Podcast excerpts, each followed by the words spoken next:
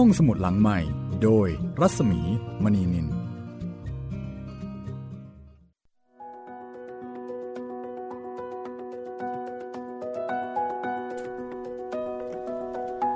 ด้เวลาเปิดทำการของห้องสมุดหลังใหม่อีกครั้งหนึ่งแล้วนะคะ สวัสดีค่ะคุณจิตเรียนค่ะ สวัสดีครับพี่มีครับ 9นาฬิกาถึง 10นาฬิกานะคะ เจอกับเราได้ที่นี่ห้องสมุดหลังใหม่วิทยุไทย PBS ค่ะ แล้วก็วันนี้นะคะ โอ้สำคัญมากเลยนะคะ เพราะว่าจะเป็นตอนแรกของเล่มใหม่อืมซึ่งเป็นเล่มสุดท้ายด้วย ค่ะ ของชุดพูดผีปีศาจไทยของครูเหมเวชกร ซึ่งทางรายการห้องสมุดหลังใหม่นะคะ ได้ร่วมกับมูลนิธิบรมครูจะทำเป็นสื่อเสียงเพื่ออนุรักษ์งานเขียนเรื่องผีของครูเหมเวชกรเอาไว้ ต้องบอกว่าของเรานี่สมบูรณ์และก็ครบถ้วนมากนะคะ ทุกเรื่องเนี่ยฟังได้ที่ห้องสมุดหลังใหม่ ทั้งที่เว็บไซต์นี้แล้วก็ทั้งทางแอปพลิเคชันไทย PBS Radio ค่ะสำหรับเล่มสุดท้ายนะคะ มีชื่อว่าใครอยู่ในอากาศ ชื่อผีที่สุดละ ในบรรดาทุกเล่ม คุณจิตรินรู้สึกแบบนั้นหรอ ใช่ครับ เล่มอื่นมันยังดูคุมเครือพี่แต่เล่มนี้ชัดมาก คุมเครือเหลือผู้ ผู้มาจากเมืองมืด ผู้ไม่มีร่างกาย ใช่คือผู้มาจากเมืองมืดก็อาจจะเป็นคนก็ได้ ผู้ไม่มีร่างกายมันอาจจะสื่อถึงอย่างอื่นนะพี่ อะไรเหรอปรสิตเหรอ ประมาณนั้นอะไรอย่างเงี้ย แต่อันนี้คือแบบ โอ้ผีแน่นอน อาจจะหมายถึงอันนี้ก็ได้แบบเครื่องบินอะไรเงี้ย โอ้ยมันเขาไม่เรียกใครหรอกครับเครื่องบินสจวตสจวตใครอยู่ในอากาศ โดรน อ๋อ ไม่ใช่แล้วพี่ อันนี้เป็นวิธีการตั้งชื่อของครูเหมที่ที่กิ๊บเก๋มากนะคะ คือตั้งชื่อโดยให้ความรู้สึกหลอนๆนิดๆ แต่เรื่องนี้เนี่ยฟังดูเหมือนไม่มีอะไรนะ แต่มันหลอนนะครับใครอยู่ในอากาศ ดูจางๆ เออ มันดูแบบ คือเหมือนไม่ตั้งใจให้น่ากลัว ครับ แต่ว่ามันน่ากลัว ใครอยู่ในอากาศ แล้วก็สำหรับเรื่องแรกนะคะ จะเป็นเรื่องสั้นที่มาจากประสบการณ์ของนายอุทิศเจ้าเก่าค่ะนายอุทิศที่เป็นนักเขียนนิยายจำได้ใช่ไหมคะนายอุทิศเนี่ยชอบไปเที่ยวตามเมืองเก่า ตามจังหวัด สุพรรณอ่างทองอยุธยาแล้วก็ไปหาวัตถุดิบในการที่จะมาเขียนนิยายรัก หาแรงบันดาลใจ เขาพยายามมากแล้วก็ชอบมากในการที่จะไปเจอเออเรื่องรักๆใคร่ๆของชาวบ้าน เพื่อที่จะเอามาเขียน คือชอบมากสำหรับเรื่องรักๆของชาวบ้านเนี่ยค่ะ แต่ผมเห็นว่าเจอทีไรก็เป็นแบบ รักแล้วก็ไม่ค่อยสมหวัง ไม่ค่อยสมหวัง รักแบบเศร้าๆ อันนี้นักเขียนชอบนะ ครั้งนี้นะคะ ชื่อเรื่องว่านางกรม นางกรม ก็น่าจะเป็นผู้หญิงที่ชื่อนางกรมครับ ชื่อกรมนะคะจะเป็นเรื่องอย่างไงนี่ก็คงจะต้องติดตามฟังกันนะคะ เห็นบอกว่า ครั้งนี้นายอุทิศได้พบเรื่องรักเเรื่องรักที่แบบคือสามารถที่จะเอามาทำเป็นนิยายได้เลย คือสมใจนะคะ กับการที่มาเจอวัตถุดิบแบบนี้เข้มข้นท่านนั้นต้องติดตามค่ะว่า เรื่องรักของนางกรมเนี่ยจะเข้มข้นขนาดไหนอย่างไรนะคะ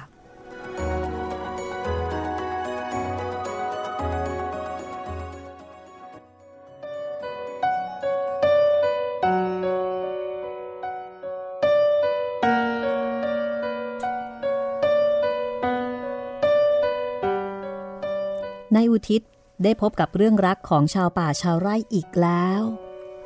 คราวนี้เจออย่างบังเอิญค่ะ โดยเขาไปรู้จักกับเสมียนอำเภอท่ามะกา จังหวัดกาญจนบุรี บังเอิญเช่นเดียวกัน ในจอมซึ่งเป็นเสมียนอำเภอท่ามะกาคนนี้ รู้ข่าวว่านายอุทิศซึ่งเป็นนักเขียนชอบเรื่องรักแปลกๆ ก็เลยเล่าว่า เขารู้จักกับชาวไร่คนหนึ่ง ที่ขึ้นอยู่กับอำเภอท่ามะกา ชื่อนายแพ้วพุ่มเกต ซึ่งอยู่ที่ตำบลบ้านกระทุ่ม คนละฟากน้ำของอำเภอนายแพ้วมีน้องชายชื่อว่านายกลั่น ซึ่งไปมีภรรยาอยู่ตำบลดอนเฝ้า ถัดออกไปจากตำบลท่าหวายเหนียวในกลั่น ถือเป็นชายที่ทรหดอดทนคนหนึ่ง ทำไร่เก่ง หาปลาเก่ง ดื่มสุราก็เก่ง แล้วก็เลยไปถึงการพนันทุกชนิด คือเอาหมดเลยนะคะ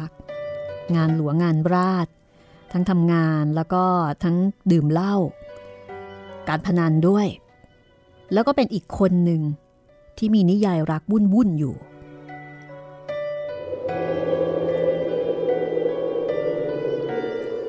ในจอมเสมียนอำเภอท่ามะกา นัดในแพ้ว ให้มาเจอกับนายอุทิศ ที่ร้านอาหารหน้าอำเภอ พอดื่มกินเสร็จเรียบร้อย ก็มีการพูดคุยถึงนายกลั่น น้องชายของนายแพ้วนายแพ้วผู้นี้จะข้ามลำน้ำการ มาฝั่งถนนรถนี้ได้สองทาง คือจะข้ามที่ท่าหวายเหนียวมาท่ามะกา โดยเรือขนานยนต์ หรือเรือจ้างธรรมดาก็ได้ และจะข้ามอีกท่าหนึ่ง ที่ตรงข้ามกับท่าเรือพระแท่นดงรังก็ได้อีกเช่นกัน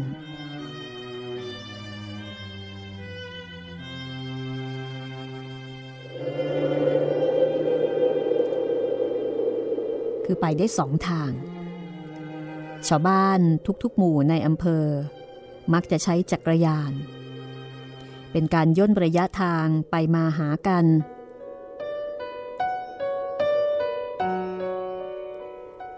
การไปเที่ยวของอนายอุทิศ ก็ใช้จักรยานเช่นกัน เขารู้จักกับเพื่อนที่ตลาดท่าเรือ ก็เลยยืมจักรยานมาใช้ แล้วก็ปั่นจักรยานข้ามเรือไปฝั่งตรงข้ามท่าเรือ คือเอาจักรยานเนี่ยลงเรือข้ามแม่น้ำแล้วก็ปั่นตัดตรงตำบลแสนตอ ลัดทุ่งบ้านไร่ บ้านไร่แสนตอไปที่บ้านกระทุ่มอีกต่อหนึ่ง คือไปนอนคุยแล้วก็ไปกินเหล้าที่บ้านในแพ้วนั่นแหละ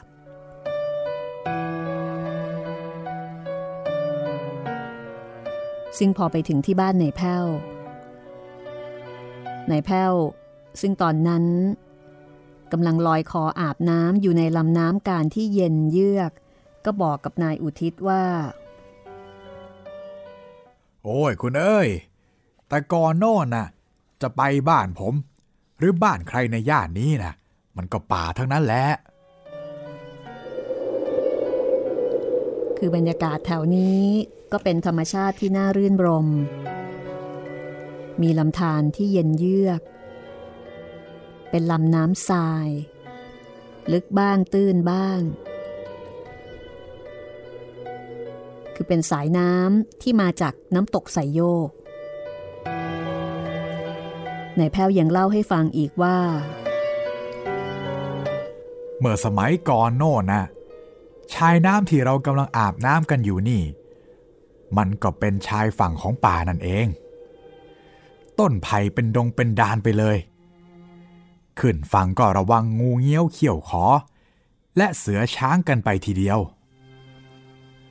เมื่อตอนพ่อผมหนุ่มๆนะ่ะหลังบ้านผมเนี่ย ก็อุดมไปด้วยเก้งกวาง แต่พอผมเกิด สัตว์เหล่านั้นก็หลบเข้าป่าลึกกันหมด เพราะพวกมนุษย์บุกเบิกทำไร่และทุ่งทั่วไปหมด ผมเด็กๆนะ ยังพอจะหาไข่ไก่ป่า แถวกอไผ่ชายน้ำนี่ได้ทุกวันนายแพทย์ก็เล่าให้ฟัง ถึงสถานญาตินั้น พอขึ้นจากน้ำแล้ว ก็เป็นเวลาแดดร่มลมตก ก็ย้ายมาคุยกันที่เรือนของนายแพ้วนายอุทิศก็ตรงเข้าประเด็นเลยว่าเออผมอยากฟังนิยายของน้องชายคุณจริง ๆ อันนี้เป็นจุดประสงค์ในการมาของนายอุทิศนะคะ อ๋อ เรื่องเจ้ากลันโอ้ย เรื่องมันสับสนครับ ยุ่งพิลึก เดี๋ยวนี้ในย่านนี้ ถ้าใครออกชื่อเจ้ากลัน ก็จะพากันร้องว่า เจ้ากลันตายไปนานแล้ว เอายังไงกันล่ะครับ อ๋อ มันก็ไม่ได้มีอะไรหรอกครับ ไอ้กลันไม่ได้ตายอย่างที่เข้าใจกัน มันยังมีชีวิตอยู่ แต่มันสับสน คราวไหนไอ้กลันแอบมาหาผม ใครเห็นเข้าก็พากันร้องว่า ผีไอ้กลันมาหลอก เอ๊งั้นก็สับสนสิอย่างนั้น ใช่ครับ คุณอุทิศ สับสน คือเรื่องมันเป็นอย่างนี้ครับ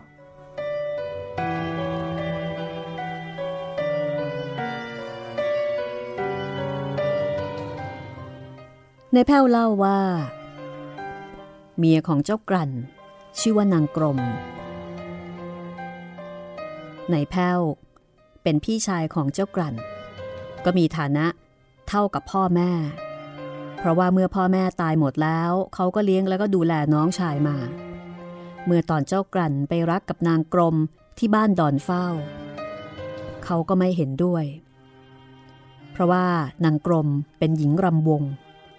อยู่คณะรำวงเริงรม เป็นรำวงที่หากินตามงานวัด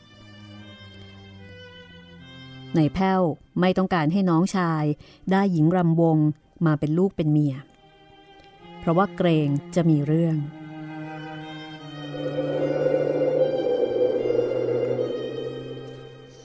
คุณก็รู้นี่ครับ หญิงอย่างนี้ก็ย่อมมีชายชอบกันอยู่มาก ตัวเจ้ากลั่นเอง ก็ไปรักไปชอบกัน เพราะรำวงตามวัดนี่แหละ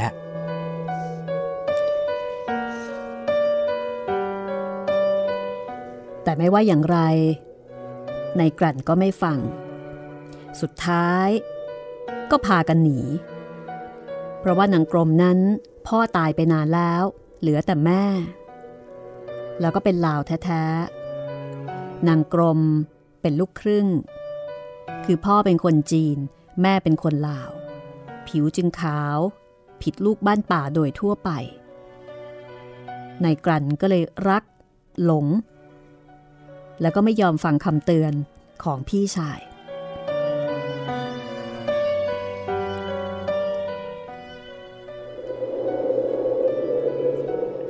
ชั้นแรก ๆ ผมก็ตัดใจทำเฉยตามใจมัน ครั้นมันพากันหนีหายไปนานๆ ก็เกิดห่วงขึ้นมา อะไรไม่อะไรหรอก ถ้านางกลมไม่เลิกรำวง ถือว่าหากินได้เงินมาพอเยียวยากัน แต่มันจะมีเรื่องนะสิ ถ้าชายใดเกิดล่วงเกินเข้า ไอ้กลั่นนะสิจะไม่ยอม แต่คุณครับ พออีกหน่อยเดียว ไอ้กลันก็พานางกลมมาหาผม มาซ่อนอยู่นี่นั่นแหละ ขอร้องให้ผมไปพูดจากับแม่ยายมันทำนองขอสมา เพื่อจะได้ทำไร่ทำมาหากินตามสมควร ผมก็ตามใจมัน เรื่องก็เรียบร้อยไป มันก็ไปอยู่กับแม่ยายทำมาหากินดี แต่พ่อไม่นานนัก ไอ้นิสัยเก่าๆของมันก็โผล่ออกมา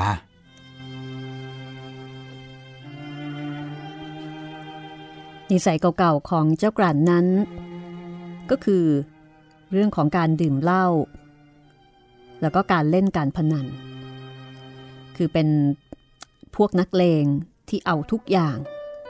แล้วก็สุดท้ายในกลั่นก็สูบฝิ่นด้วย ซึ่งก็ทำให้แม่ยายเนี่ยรังเกียจ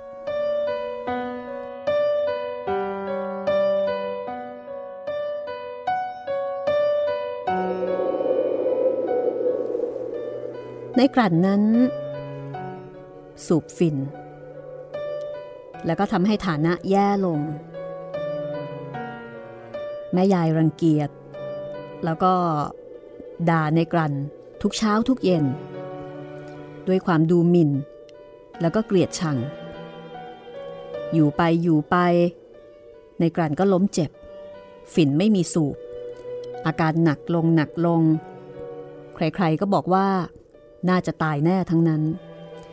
แต่สุดท้ายก็กลับฟื้นขึ้นมา เมียก็ดูแลรักษาพยาบาลไป แต่เจ้ากลั่นก็ลำบากใจ บอกให้เมียประคองร่างมัน กลับมาอยู่กับพี่ชายที่บ้านนายแพ้วก็เลยได้แต่รักษาพยาบาลน้องชายไปตามเรื่อง จนในที่สุดเจ้ากลั่นค่อยยังชั่ว พออาการดีขึ้น เจ้ากลั่นก็บอก ให้นางกรม ไปอยู่กับแม่ ส่วนตัวของเจ้ากลั่นเองนั้น จะบุกขึ้นเหนือ ไปทำงานเหมืองที่เหมืองปีล็อก จะหาเงินที่นั่นสักพัก จากนั้นก็ลาพี่ชายขึ้นเหนือ ทางด้านของนางกรมภรรยาก็กลับบ้านแม่ แต่พอไม่กี่เดือน ก็มีคนส่งข่าวว่า เจ้ากลั่นตายเสียแล้วในป่าลึก เป็นไข้ป่า แล้วก็มีการฝังศพกันในป่านั่นเอง ข่าวนี้ทำให้ลูกเมียร้องไห้กันประงม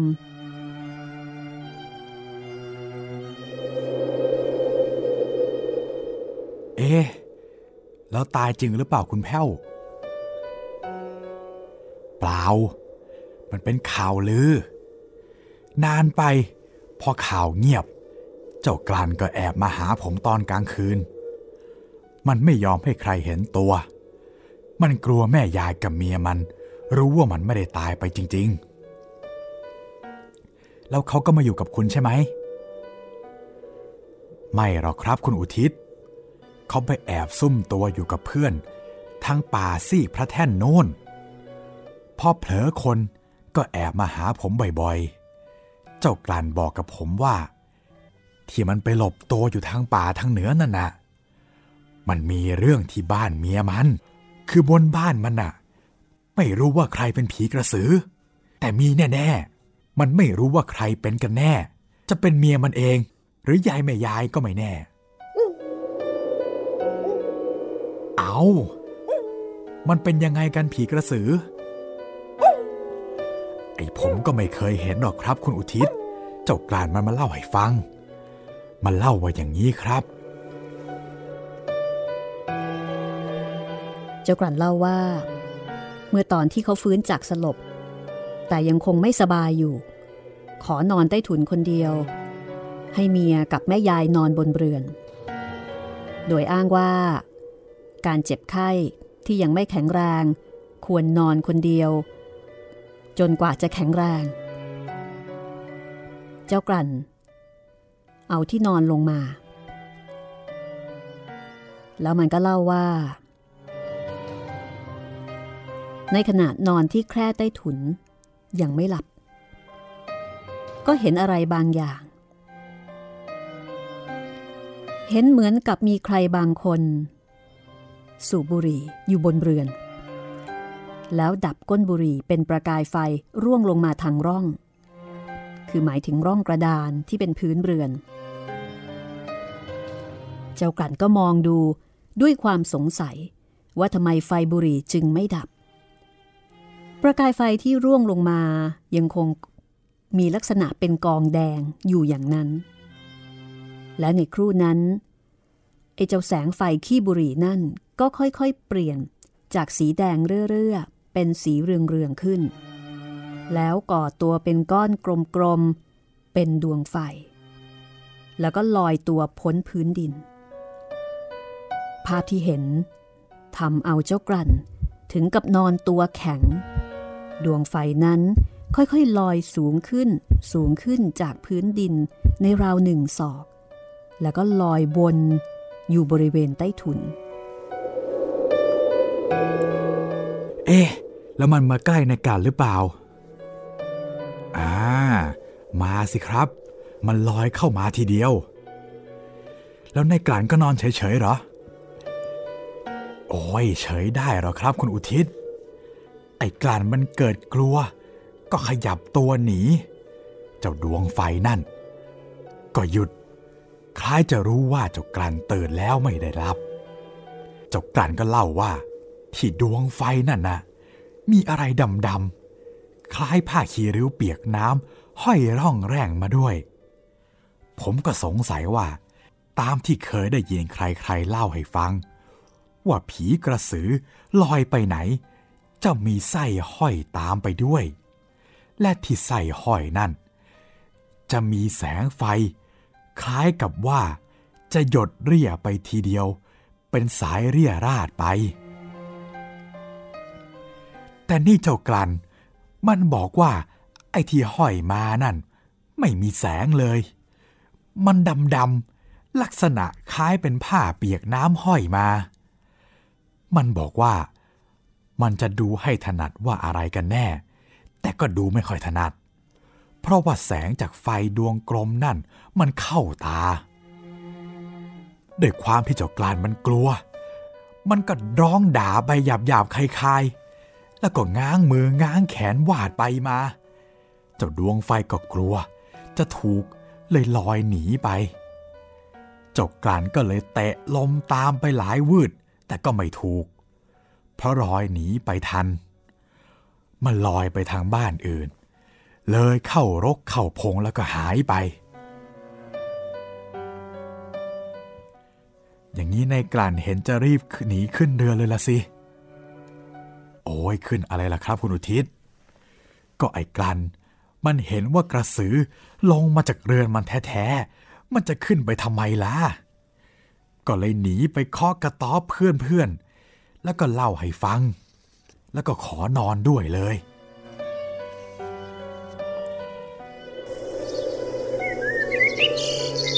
เช้าวันรุ่งขึ้น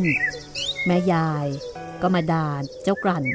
ว่ามีบ้านแล้วก็ไม่นอนไปนอนใต้ถุนให้คนนินทา มีหนำซ้ำยังไปอาศัยนอนที่กระต๊อบคนอื่นอีก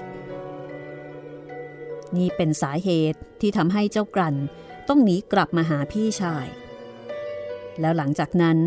ก็เลยหนีเข้าป่าทางเหนือไปอีก แล้วก็สร้างข่าวลือว่าไปเจ็บตาย พอกลับมาก็ไม่ยอมบอกแม่ยายไม่ยอมบอกเมีย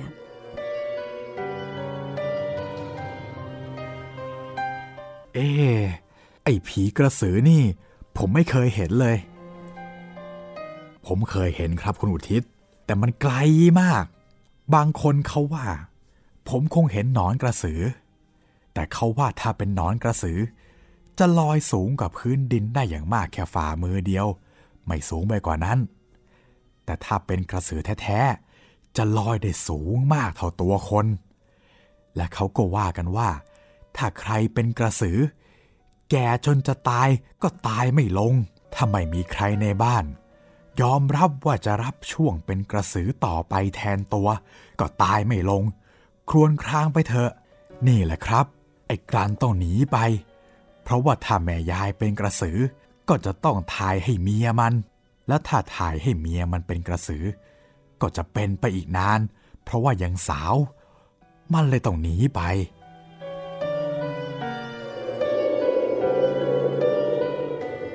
และนี่ก็เลยเป็นสาเหตุ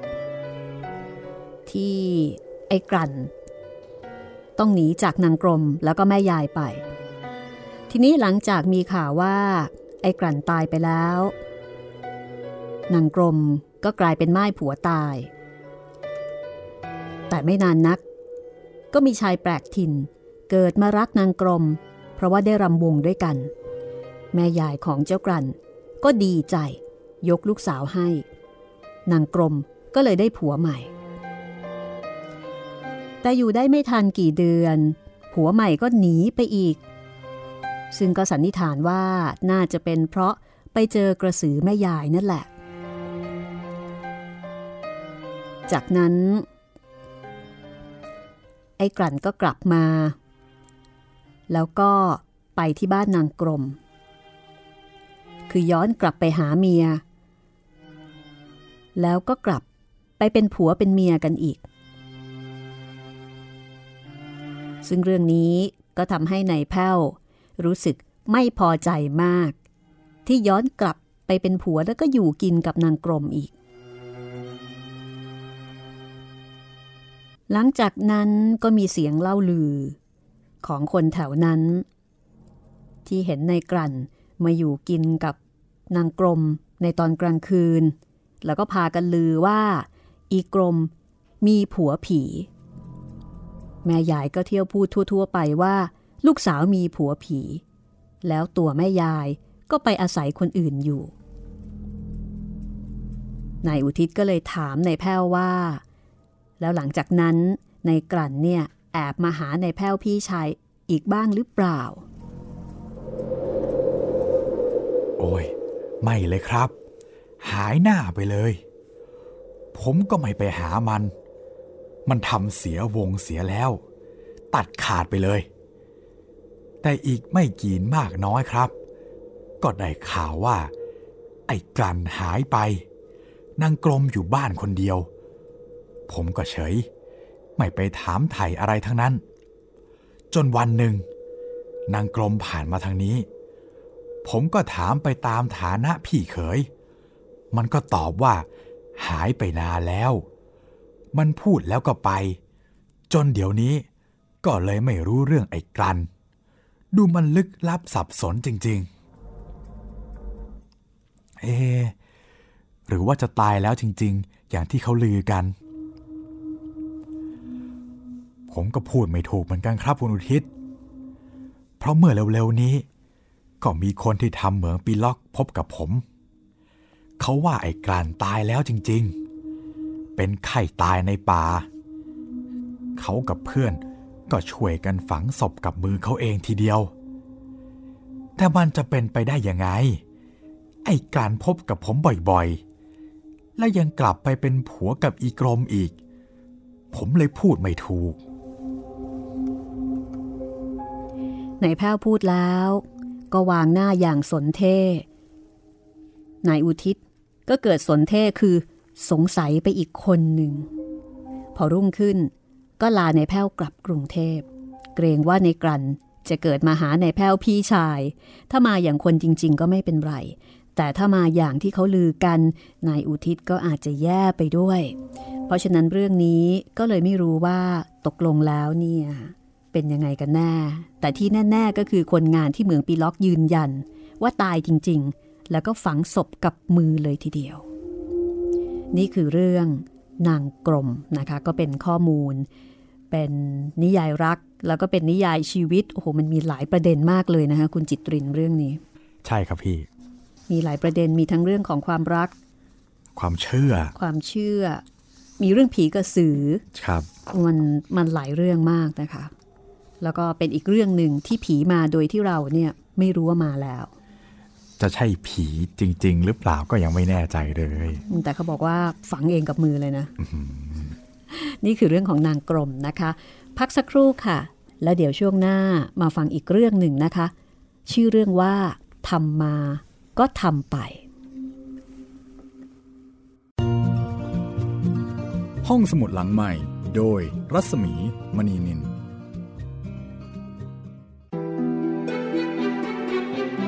สัมผัสเสียง สัมผัสดนตรี ให้คุณได้สุนทรีกับเรื่องราวและบทเพลงคลาสสิก ในรายการ Gen C and Classical Music ทุกวันเสาร์ 14 นาฬิกา ทางไทย PBS Digital Radio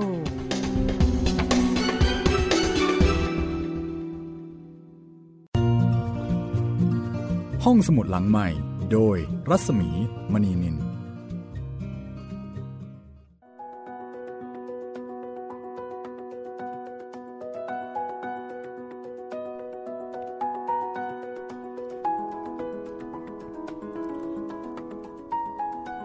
เข้าสู่ช่วงที่สองนะคะ ของห้องสมุดหลังใหม่ค่ะ มาที่เรื่องใหม่นะคะ ชื่อแปลกมากทำมาก็ทำไปทำมาก็ทำไป แต่ไม่ได้หมายถึงธรรมะธรรมโมนะคะ หมายถึงการกระทำคือทำมาก็ทำไป ตั้งชื่อแบบนี้นี่เดาลำบากเลยนะ ครับ ไม่รู้เลยจะเป็นยังไง น่าสนใจมากนะคะ ครับ คุณผู้ฟังล่ะคะ คุณผู้ฟังเดาว่าทำมาก็ทำไปนี่มันน่าจะหมายถึงอะไร อาจจะเป็นการแก้แค้นหรือเปล่าพี่ เนาะน่าครัจะบอารมณ์ประมาณนั้นครับแล้วจะไปแก้แค้นใครอืมเรื่องนี้นะคะ เป็นอีกตอนหนึ่งของนายสมัย ผู้ร่วมสมาคมที่กุฏิคุณนบวัดประคังนะคะที่เราเรียกกันเองว่ากวนวัดประคัง ตอนนี้นายสมัยมีแฟนแล้วต้องบอกว่ามีแฟนเราจ้าหลังจากที่นายสมัยเนี่ยมีแฟนกับผีครับก็คือคุณมาลีใช่หลังจากนั้นแกก็ไม่เคยมีความรักอีกเลยนะครับ มีไหมไม่มีเนาะไม่มีพี่อืมเนี่ยค่ะครั้งนี้แกมีแฟนนะคะ มีแฟนใหม่เอ่อเป็นลูกศิษย์สาว เป็นนักเรียนในโรงเรียนภาษาอังกฤษของครูพยุงนี่แหละอืมอ่าเพราะว่าในสมัยเนี่ยก็ทำหน้าที่เป็นผู้จัดการโรงเออของโรงเรียนครับ ก็มาเจอกันเอ่อทางฝ่ายผู้หญิงเนี่ยชื่อว่าคุณประภาสี ก็จัดได้ว่า เป็นคนที่มีฐานะดีคนหนึ่งนะคะ แต่ทีนี้เอ่อคุณประภาสีเนี่ยมีบ้านอยู่ที่นครนายกคือบ้านเดิม และตอนเนี้ยเหมือนกับว่า จะมีปัญหาเรื่องพูดผีปีศาจมาสิงในบ้าน ก็เลยทำให้นายสมัยต้องเข้าไปพัวพันด้วย คือไม่มีผีเจอกับตัวเอง ก็มีผี มีผีกับคนอื่น คือต้องมายุ่งเกี่ยวกันจนได้ จนได้ แม้กระทั่งไม่ได้มีแฟนผี แต่แฟนก็เจอผี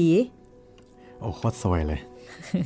ไม่รู้ว่าสวยหรือเปล่านะ เดี๋ยวลองฟังดูนะคะ กับเรื่องทำมาก็ทำไป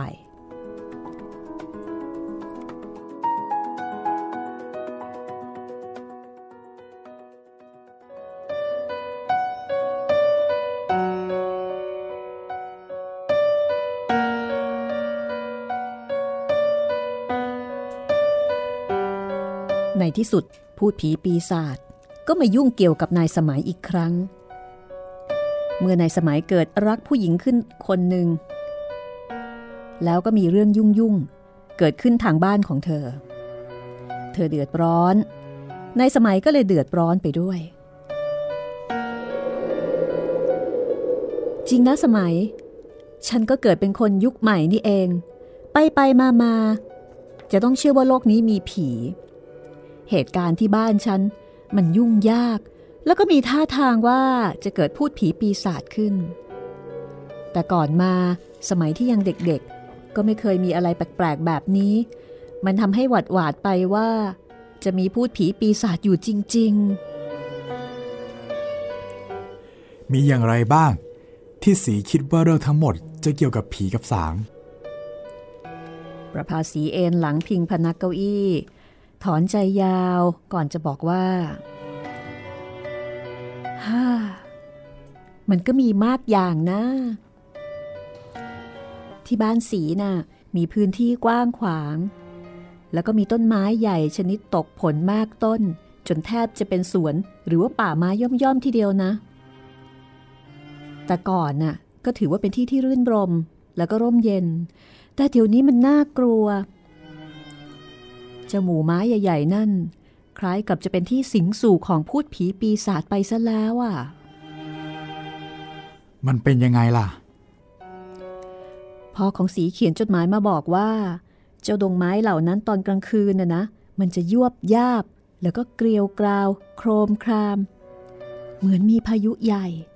ทั้งๆทที่ที่อื่นไม่มีลมเลย แล้วก็มีเสียงอะไรต่ออะไร ที่มันหล่นร่วงตุ๊บตับไปทั่วลานบ้าน พอนานเข้า คนงานที่เคยอยู่ในบ้าน ก็พากันกลัวผีไปกันหมด ลูกเด็กเล็กแดงก็ชักจะไม่สบาย ขอย้ายออกจากบ้านกันไปหมดเลย บอกว่าขอไปอยู่ที่อื่น แล้วก็จะมาทำงานเฉพาะตอนกลางวันเท่านั้น ในบ้านเราตอนนี้ก็เลยเหลือเฉพาะคนที่อยู่บนเรือน เพียงแค่ 7-8 คนเท่านั้นเอง มันเลยกลายเป็นกะลียุคใช่ไหม ก็นั่นนะสิ กลางคืน เหมือนกับว่า จะมีพูดผีเดินเต็มบ้าน ทุกคนก็กลัวกันมาก กลัวกันจนนอนไม่หลับ พอสีรู้เรื่อง ก็กลับไปบ้าน แล้วก็ลองไปนอนค้างสองสามคืน เพื่อดูเหตุการณ์ให้แน่กับตาตัวเอง แล้วก็พบว่าที่บ้านเดี๋ยวนี้มันน่ากลัวจริง ๆ ประภาสีเล่าว่า บ้านของเธอตอนนี้ เงียบเหงา โดยเฉพาะ เมื่อย่างเข้าสู่เวลาชิงพรบเมื่อตกเวลาค่ำแผ่นดินจะกระเทือน เหมือนมีคนมากคนเดินบ้าง เต้นบ้าง มีเสียงกึกก้อง หมูหมาเห่าและหอนกันเกลียวกราว กิ่งไม้ก็ยวบยาบกร่วมกล้าม เหมือนกับจะหักโค่น คนบนบ้าน ขวัญเสียไม่มีใครกล้าลงไปดู แถมพอเช้าขึ้นมา ก็มีก้อนดินและก้อนอิฐกราดเกลื่อนไปทั่วแผ่นดิน นี่คือสิ่งที่ประภาสีได้ไปเห็นมาด้วยตาของตัวเอง เอ๊ มันแปลกอยู่นะ ทั้งพ่อและแม่ แล้วก็ญาติที่อยู่ด้วยกัน เขาสงสัยกันว่า ญาติอีกกลุ่มหนึ่งซึ่งทำการค้าเดียวกับเรา จะหาหมอผีมาทำพิธีแกล้งเราให้มีอันเป็นแบบนั้น ประภาสีพูดแล้ว ก็มองตานายสมัยนิ่งอยู่ เพื่อฟังความเห็นของเขา ว่าจะมีความคิดเห็นเป็นไปในแง่ใด นายสมัยถอนใจ อย่างยุ่งยากใจ ยังตัดสินใจไม่ถูกว่า เหตุการณ์ที่ประภาสีเล่านั้นมันมาจากอะไรกันแน่เฮ้ยแล้วญาติอีกกลุ่มที่สงสัยน่ะเขาอยู่ที่ไหนล่ะ อ๋อ เขาก็อยู่บ้านใกล้ ๆ เรานั่นละ กลุ่มเขาไม่ลงรอยกับกลุ่มเรามานานแล้ว สาเหตุก็มาจากการค้าที่ขัดกัน เดี๋ยวนี้ถ้าเขาเห็นหน้าพวกเรา เขาก็จะพากันยิ้มเยาะซุบซิบ แล้วก็หูเราะกัน เราก็เลยเชื่อว่าเขาน่าจะเยาะเย้ย แล้วก็สมน้ำหน้าเรา อืม มันก็น่าคิดนะ เดี๋ยวสมัยจะลองไปหาเรือกับคุณนบดูก่อน ว่าความตื้นลึกของเรื่องชนิดนี้มันจะแค่ไหน อืม ดีทีเดียว ให้คุณนบท่านวิเคราะห์ดูนะ เพราะว่าเราทั้งหมดก็เพียงแค่สงสัยไอ้ความวิบัติน่ะ มันก็วิบัติละ แต่ว่ามันจะมาจากอะไรนะสิ วันนั้นเมื่อโรงเรียนเลิกแล้วนายสมัยก็กลับมาที่วัดประคัง เล่าเรื่องทั้งหมดให้คุณนบฟัง เล่าอย่างทีท่วน ที่ประชุมซึ่งประกอบด้วยคุณนบ ครูพยุง แล้วก็นายมั่น มีความเห็นพ้องต้องกันว่านายสมัยควรจะไปค้างคืนที่บ้านประภาสีสักคืนสองคืน ไปดูให้เห็นด้วยตาตัวเองอย่างแจ่มแจ้ง แล้วค่อยกลับมาประชุมกันอีกที ถ้ามันเป็นไปด้วยอำนาจผีจริง ๆ ก็น่าจะพอเล่นงานกับเขาได้ คือถ้ามาทางผีแล้วก็ ทางนี้สามารถรับมือได้ประสบการณ์เพียบนะคะ ดังนั้นพอถึงวันเสาร์ นายสมัยก็ไปนครนายกกับประภาสี บ้านของเธออยู่ห่างจากตัวเมืองไปหน่อยนึงนายสมัยเข้ากราบเคารพบิดามารดาของเธอ อธิบายความประสงค์ในการที่จะมาสังเกตการเหตุการณ์ต่างๆ ที่เกิดขึ้นในบ้าน ก็เป็นที่เข้าอกเข้าใจกัน ถ้าเป็นด้วยอำนาจพูดผีปีศาจตามที่สงสัยว่าจะมีคนมากลั่นแกล้งให้เกิด ทางนายสมัย ก็อาสาจะขอเข้าแก้ไขไปตามเรื่อง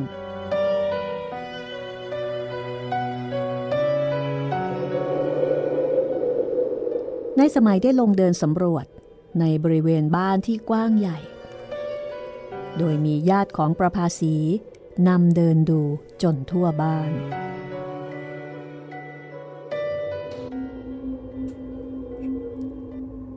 เริ่มต้นตั้งแต่รั้วบ้านด้านหน้า ตั้งแต่ด้านที่ชิดถนนรถเดิน ด้านซ้ายมือ ชิดรั้วกั้นเขตบ้าน มีโรงใหญ่เป็นฉางเก็บข้าวเปลือก แล้วก็มีห้องแถวมากห้อง ซึ่งเป็นที่พักของคนงาน ในเวลานั้น ห้องแถวซึ่งเคยเป็นที่พักของคนงาน ปิดเงียบทุกห้อง เพราะว่าคนงานกลัวผีหนีไปอยู่ที่อื่นหมด จะมาทำงานเฉพาะตอนกลางวันเท่านั้นทำให้บริเวณนี้เงียบแล้วก็ดูน่ากลัว มีถนนที่เป็นทางรถยนต์สำหรับบรรทุกเข้าเปลือกส่งขายตามโรงสีทั่วไป ด้านหนึ่งตรงไปออกประตูใหญ่ที่ติดถนนหลวง และอีกด้านหนึ่งก็สร้างย้อนถอยหลังไปลงหลังบ้านที่เป็นชายน้ำ สำหรับให้คนงานหาบข้าวขึ้นจากเรือมาส่งเข้ายุ้งฉาง ที่ประตูด้านชายคลอง มีชายชราผัวเมียเฝ้าอยู่ โดยมีบ้านหลังเล็กๆ เป็นที่อาศัย ครัดแล้วนายสมัยก็เลี้ยว เข้าด้านหมู่ไม้ใหญ่ที่ครึ้มราวกับป่า มีทั้งมะม่วง กระท้อนลำไยมะไฟชมพู่ กลางวัน ที่นี่ร่มเย็นน่าสบาย แต่ถ้าเป็นกลางคืนน่ากลัวแน่ ๆ ข้างล่างไม่มีคนอยู่เลย มีแต่บ้านหลังหนึ่ง ซึ่งมีคนงานชราสองคนเท่านั้น คนบนบ้านเจ็ดแปดคน พอค่ำแล้วไม่มีใครกล้าลงดิน ต่างเก็บตัวอยู่แต่บนเรือน ส่วนเรื่องของขโมยขโจรนนั้น ก็พอจะพึ่งพาสุนัขในบ้านได้ เพราะว่ามีอยู่หลายตัวและก็ตัวใหญ่ ๆ ทั้งนั้น ในสมัยเลือกที่นอนทางเฉลียงบ้าน เพราะว่าเป็นที่โล่ง พอจะได้ดูการเคลื่อนไหวต่างๆ ได้ถนัด แล้วเขาจะนำเหตุการณ์ที่เห็นไปรายงานคุณนบให้ถี่ถ้วน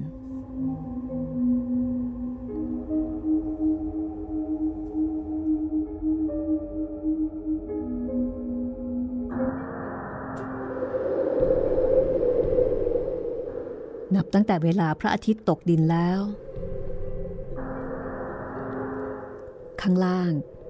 ก็เงียบเสียงคน มีแต่เสียงสุนัขวิ่งเล่นหยอกล้อกันอยู่ ในค่ำคืนนั้น มีเหตุการณ์ที่ทำให้นายสมัยสะดุ้งใจอยู่หลายช่วง เช่น ตอนแรก ๆ มีเสียงอะไรบางอย่างร้องวิเวก เย็น โหยหวน ในหมู่ไม้มืด จะเป็นเสียงสัตว์อะไรก็ไม่แน่ใจนายสมัยคิดว่าอาจจะเป็นเสียงสัตว์ประเภทอีเห็นหรือชมดก็ได้ เพราะว่าพวกนี้ชอบอาศัยคบไม้อยู่ในเวลาค่ำมืด มีเสียงสัตว์กลางคืนหลายอย่าง แถวนั้นก็น่าจะมีนกกลางคืนอยู่หลายชนิด รวมไปถึงนกแสก ที่ร้องกรีดหัวใจผ่านไปบ้าง แต่อีกตอนหนึ่งของคืนนั้น มีเหตุการณ์คล้ายกับพายุปั่นป่วน กิ่งไม้ในบ้านที่เป็นป่านั้น เกลียวกราวซาซาเหมือนกับจะหักจะโค่น พร้อมกับเสียงดินทรายก้อนเล็กใหญ่ร่วงกราวไปทั่วบ้าน ในขณะนั้น สุนัขกก็เห่าหอนกันอย่างเซ็งแซ่หน้าตกใจ บิดาของประภาสีเป็นห่วงว่านายสมัยจะกลัว ก็เลยเดินออกมาพบกับเขา มาอยู่เป็นเพื่อนกัน เหตุการณ์นั้น ก็หยุดเงียบไป นายสมัยก็หลับไปได้ แต่พอรุ่งเช้าก็เกิดเรื่องแปลก มีตำรวจมาเชิญเจ้าของบ้านไปที่สถานีตำรวจ โดยบอกว่ามีคนมาร้องเรียน ว่าเป็นคนเดินถนนเมื่อคืนนี้ แล้วก็ถูกก้อนดินแข็งๆ รวมไปถึงก้อนอิฐคว้าง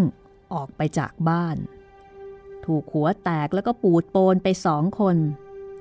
ก้อนอิฐก้อนดินก็ร่วงหล่นอยู่ที่ถนนนั้นมากมาย นับเป็นเหตุการณ์ที่เกิดขึ้นเป็นครั้งแรก ในคืนที่นายสมัยไปนอนค้าง พ่อแม่ของประภาสีตกใจกันมาก พากันไปที่สถานีตำรวจ นายสมัยเองก็ไปด้วยในฐานะพยานให้การตามที่รู้เห็น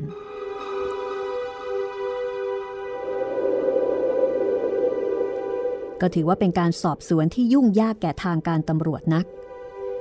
จะว่าเหตุเกิดเพราะพายุ แต่พายุก็ไม่มี แม้ว่าจะมีจริง แต่พายุอะไรเล่าจะพัดเอาดินทรายและก้อนอิฐไปทำกับคนเดินถนนได้ พยานทั้งหมดก็เป็นคนบ้านเดียวกันทั้งนั้น ยากที่จะฟังเป็นหลักฐานแน่นอนตำรวจก็ต้องมาตรวจที่บ้าน แล้วก็พบอิฐและก้อนดินแข็งๆ ร่วงกล่นเกลื่อนลานบ้าน มีทั้งกิ่งไม้ใบไม้ ที่แสดงว่าเป็นอาการของพายุจริง ๆ พอสอบสวนคนในบ้านทั้งหมด ทุกคนก็ให้การเป็นเสียงเดียวกันว่า อยู่แต่ในบ้าน ไม่มีใครลงไปข้างล่างเลยตาแก่ยายแก่ท้ายบ้านก็บอกว่ากลัวพายุ ปิดประตูอยู่แต่ในห้อง ไม่กล้าออก ไม่มีใครกล้าบอกกับตำรวจว่า เหตุการณ์ดังกล่าว เกิดจากการกระทำของผี ได้แต่อึกอักไปตามๆกันตำรวจเองก็ประหลาดใจ ดูเหมือนว่าจะมีพายุใหญ่ แต่พายุใกล้เคียงก็ไม่มี มีเฉพาะบ้านนี้มันจะเป็นไปได้อย่างไรกัน สุดท้ายเจ้าของบ้าน ก็ต้องเสียเงินค่ารักษาพยาบาลและค่าทำขวัญแก่เจ้าทุกข์ เรื่องนี้กลายเป็นเรื่องที่อื้อฉาวในย่านใกล้เคียงนั้นทั้งหมด มีผู้คนมาดูก้อนอิฐก้อนดินกันหลายกลุ่ม แล้วก็พูดจากันไปต่างๆ แล้วก็ไม่ต้องสงสัยว่า ญาติประภาสีกลุ่มหนึ่งจะไม่หัวเราะกันกากไป ถ้าเขาทำให้เหตุการณ์นี้เกิดขึ้น ทางตำรวจเคยจำได้ว่า ไม่กี่คืนมา บ้านนี้ก็เคยถูกกล่าวหาจากชาวเรือที่จอดอยู่ชายฝั่ง ว่ามีก้อนอิฐก้อนดินคว้างออกไปจากบ้านมากมาย แต่บังเอิญตอนนั้น ไม่มีใครเป็นอันตราย บิดาของประภาสีก็ปวดหัวกับเรื่องนี้มาก พยายามรับรองกับตำรวจว่าจะไม่ให้เกิดเหตุอย่างนี้อีก แต่ก็ไม่รู้ว่าจะทำยังไง เพราะไม่รู้ว่ามันเกิดจากอะไร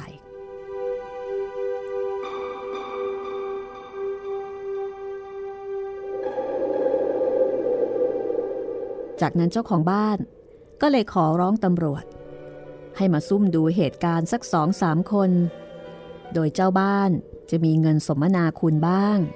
คือให้ตำรวจมาดูเองเลย จะได้รู้ว่าอะไรเป็นอะไร โดยจัดให้ตำรวจอยู่ที่ลานบ้าน เพื่อจะได้เคลื่อนไหวได้ทัน หากมีอะไรเกิดขึ้น ในสมัยเองก็นอนที่เก่า แล้วก็มีไฟฉายอย่างแรงเอาไว้ด้วย ในคืนนั้นประมาณสักสามทุ่ม ก็เกิดเหตุการณ์ขึ้นอีกครั้ง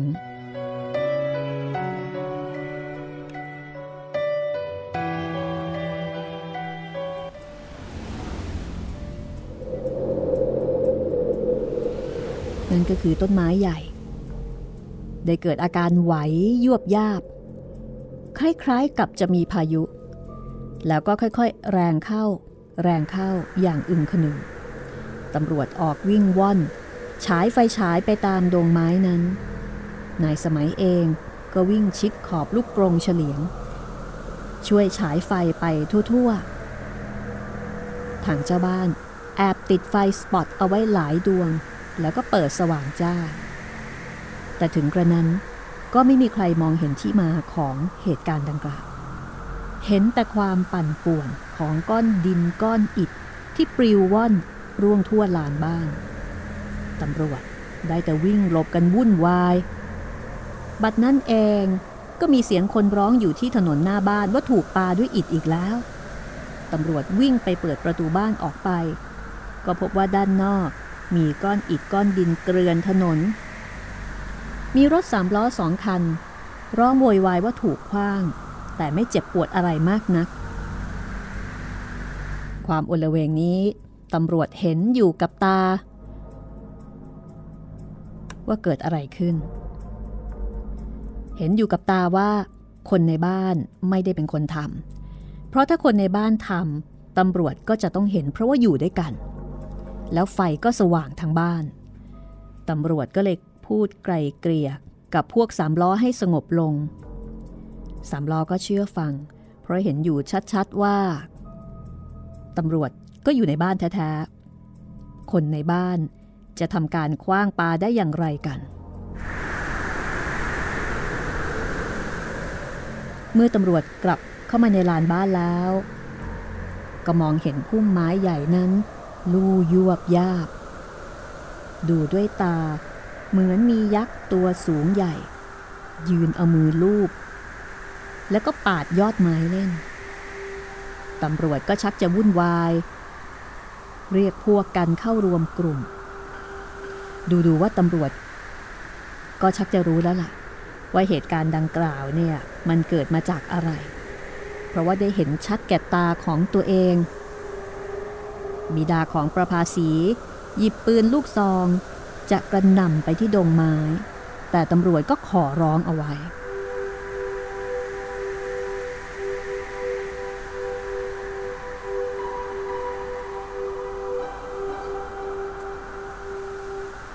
ตอนดึกของคืนนั้น เหตุการณ์ก็เงียบลงเอง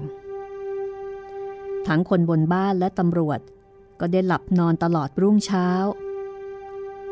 ตำรวจกลับไปรายงานทางที่ทำการ ส่วนทางนายสมัย ก็ต้องกลับกรุงเทพเพราะว่าห่วงทางโรงเรียน ประภาสีก็ห่วงการเรียน ก็เลยจะกลับพร้อมกับนายสมัย ขอให้ทางบ้าน คุ้มกันเหตุการณ์ที่เกิดขึ้นไปก่อน คือรับมือไปก่อน นายสมัยขอร้องว่าอยากจะได้รถจี๊ปเล็กๆ สักคัน จะเอาไปรับคนที่จะมาแก้ลำ เพราะว่าเหตุการณ์ที่เห็นนั้น เขาคิดว่ามันใช่แน่ ๆ ว่าเป็นการกระทำของปีศาจ แล้วก็มีคนแกล้งอย่างเห็นได้ชัด และนายสมัยก็ได้รถจี๊ปตามที่ขอ เขาขับมากรุงเทพ ไปส่งประภาสีที่บ้านพักของญาติ แล้วก็บึงกลับเข้าวัดประคัง รายงานเหตุการณ์กับคุณนบอย่างถี่ถ้วนตามที่เห็น แล้วก็ให้เหตุให้ผลต่างๆ เพิ่มเติม คุณนบก็นิ่งฟังอย่างสุขุม ถามบ้างอะไรบ้าง อย่างเพียงพอ แล้วก็สั่งให้นายสมัยเตรียมตัวถือจดหมายไปหาเพื่อน คือนายชิด นายชวนที่ศรีราชาในวันรุ่งขึ้น คุณผู้ฟังคงจะจำกันได้ นายชิด นายชวน เป็นคนที่มีความรู้เกี่ยวกับเรื่องของการไล่ผีปราบผี มีบทบาทมาแล้วหลายตอนนายชิดนายชวนสองคนนี้เป็นเพื่อนรักสนิทของคุณนบ เมื่อทั้งสองคนได้อ่านจดหมาย ก็จัดแจงเก็บข้าวของ ซึ่งจะใช้ในพิธี เอาไว้รับมือกับพูดผีปีศาจแล้วก็เดินทางมากับนายสมัยที่ขับรถจี๊ปไปรับที่ศรีราชา จากนั้นนายสมัยก็ตรงไปส่งข่าวที่ประภาสี ให้เตรียมตัวไปนครนายกเมื่อมารับ แล้วจึงพาสองพี่น้องนายชิดนายชวน มาพบกับคุณนบ เพื่อหารือในพิธีการ ส่วนนายสมัยก็ไปตรวจงานที่โรงเรียน มอบหมายการงานกับผู้ช่วย แล้วก็บอกกับครูพยุงว่า เขาคงจะต้องยุ่งหลายวันหน่อย มีเรื่องที่จะต้องจัดการ พอรุ่งเช้า เขาก็จัดแจง ออกเดินทาง คุณนบต้องตามไปดูพิธีด้วย นายสมัยขับรถจี๊ปมารับประภาสี แล้วออกเดินทางไปทางใหม่ เป็นการถือเคล็ดที่จะไม่เดินทางเดิม คุณนบสั่งให้เดินทางลัดเข้าริมคลองรังสิตไปเลี้ยวเข้าทางนครนายกอีกด้านหนึ่ง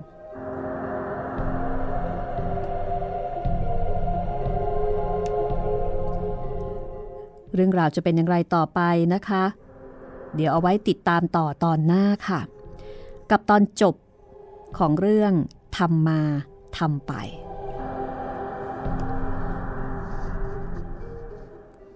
เรื่องนี้ดูจะแปลกไปกว่าทุกครั้งนะคุณจิตริน ครับผม การเล่นของ ก็ก็น่าแปลกเหมือนกันนะว่า ในสมัยก่อนพอเขาเห็นแบบนี้เนี่ยเขาก็ปักใจไปเลยว่าเป็นการเล่นของไม่รู้เหมือนกันว่าเขาดูจากอะไรครับเออทำไมเขาไม่คิดว่าจะเป็นการกระทำของคนอืมที่มีการกลั่นแกล้ง หรือว่ามีการใช้วิธีการต่างอืๆไม่มีการตั้งสมมติฐานตรงนี้เลยนะเขาคง หรือว่าเขามีประสบการณ์ว่าอันเนี้ยผีแน่ ๆ เลย น่าจะอย่างนั้นนะพี่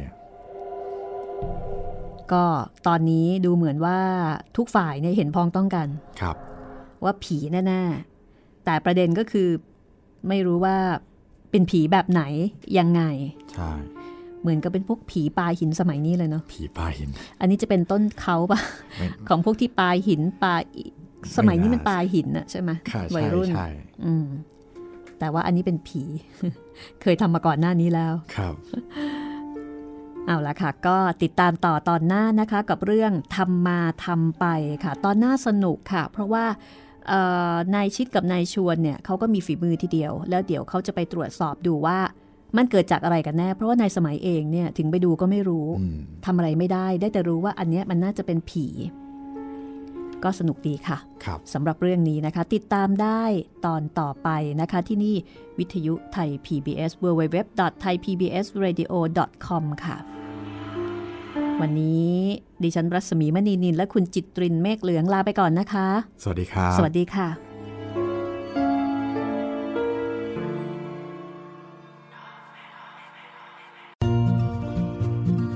ห้องสมุดหลังใหม่ โดยรัศมีมณีนิน